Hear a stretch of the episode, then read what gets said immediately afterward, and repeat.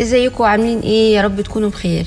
انتوا دلوقتي بتسمعوا عيشها بصحه على توكس ميكس، معاكم دكتوره بسانت صالح. النهارده هتكلم عن موضوع مهم جدا ويمكن اهميته لان هو منتشر بشكل كبير، والتغذيه السليمه هو احد العوامل الاساسيه اللي بتحافظ ما يجيلناش المرض ده وبتحمينا منه، اللي هو موضوع هشاشه العظام. الموضوع ليه خطير ومهم لانه منتشر بشكل كبير جدا، وهشاشة العظام ده يعتبر مرض صامت ملوش أعراض معينة. الست بتكتشف إنه عندها لما بيحصل كسر في عظم الفخذ أو عظم الإيد أو عظم الرجل، وفي إحصائية بتقول إن في مئتين مليون شخص حوالين العالم حصل لهم كسر في عظم الفخذ بسبب هشاشة العظام. فطبعا الرقم يخض رقم كبير، وكل ما طبعا السن زاد والست بيبقى آه الست بتكون عرضة يجيلها هشاشة العظام كل ما كبرت آه في السن.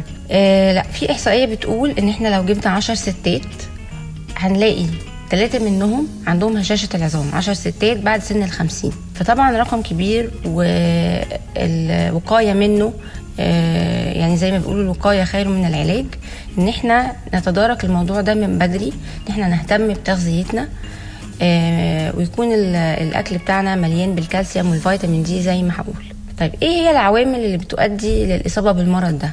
اولا في عوامل مش بايدينا، ان احنا كبرنا في السن، الستات كبرت وحصل انقطاع للدوره الشهريه، فبالتالي لخبطه الهرمونز والاستروجين ده بيؤدي بيضعف كثافه العظم وبالتالي بيحصل هشاشه عظام. او لو في واحده ست مثلا اضطرت انها تشيل المبيض بتاعها قبل سن الخمسة واربعين، برضو بتكون عرضة انها تصاب بهشاشة العظام بدري. وزي ما قلت ان التغذية السليمة، لو انا مش بتغذى بشكل سليم من آه وانا صغير، انا بيزيد الاصابة او ان انا اكون عرضة للاصابة بالمرض ده بشكل كبير. طيب المفروض اعمل ايه بقى؟ ايه ريكومنديشنز اللي انا بنصح بيها عشان ما يحصلناش كده؟ اولا لازم يكون في اكلي آه مصادر للكالسيوم عالية جدا زي اللبن ومنتجاته. مفروض الشخص البالغ ياخد احتياجه من الكالسيوم تقريبا ألف ميلي جرام في اليوم. طيب كوباية اللبن خالي الدسم بيكون فيها تقريبا تلتمية ميلي جرام، يبقى أنا هحتاج على الأقل ثلاث كوبايات يوميا. طيب ايه البدايل بتاعة اللبن؟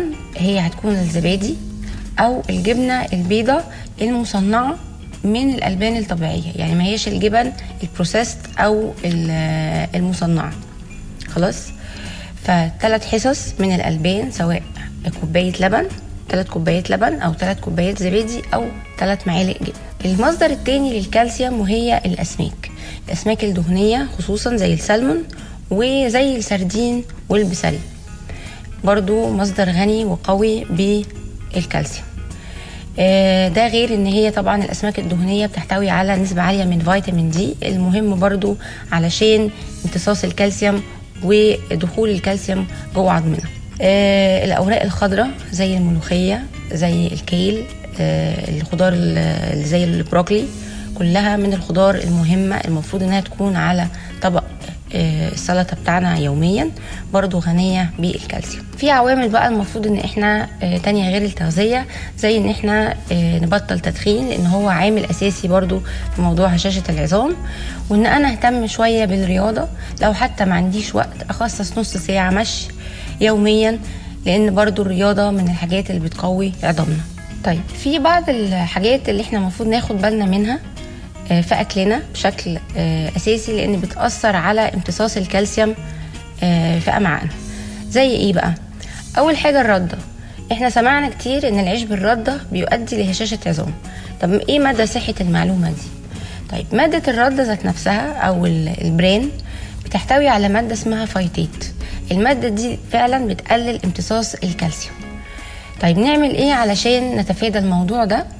لو انا هاخد اقراص كالسيوم او هاخد وجبه مليانه بالكالسيوم زي مثلا لبن او زبادي، يفضل ان انا اخدها قبل الاكل اللي هيبقى فيه رده بساعتين او بعد الوجبه اللي فيها رده بساعتين، سواء بقى عيش بالرده او سواء منتج عباره عن مية بالمية برين او رده، فببعد خالص عن ميعاد الايه الوجبه بتاعتي.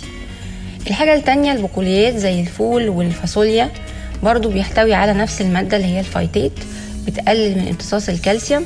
فاحنا لو نقعنا البقول كام ساعه كده او الاوفر نايت الماده الفيتات دي نسبتها هتقل في الاكل، وبالتالي مش هتاثر على امتصاص الكالسيوم.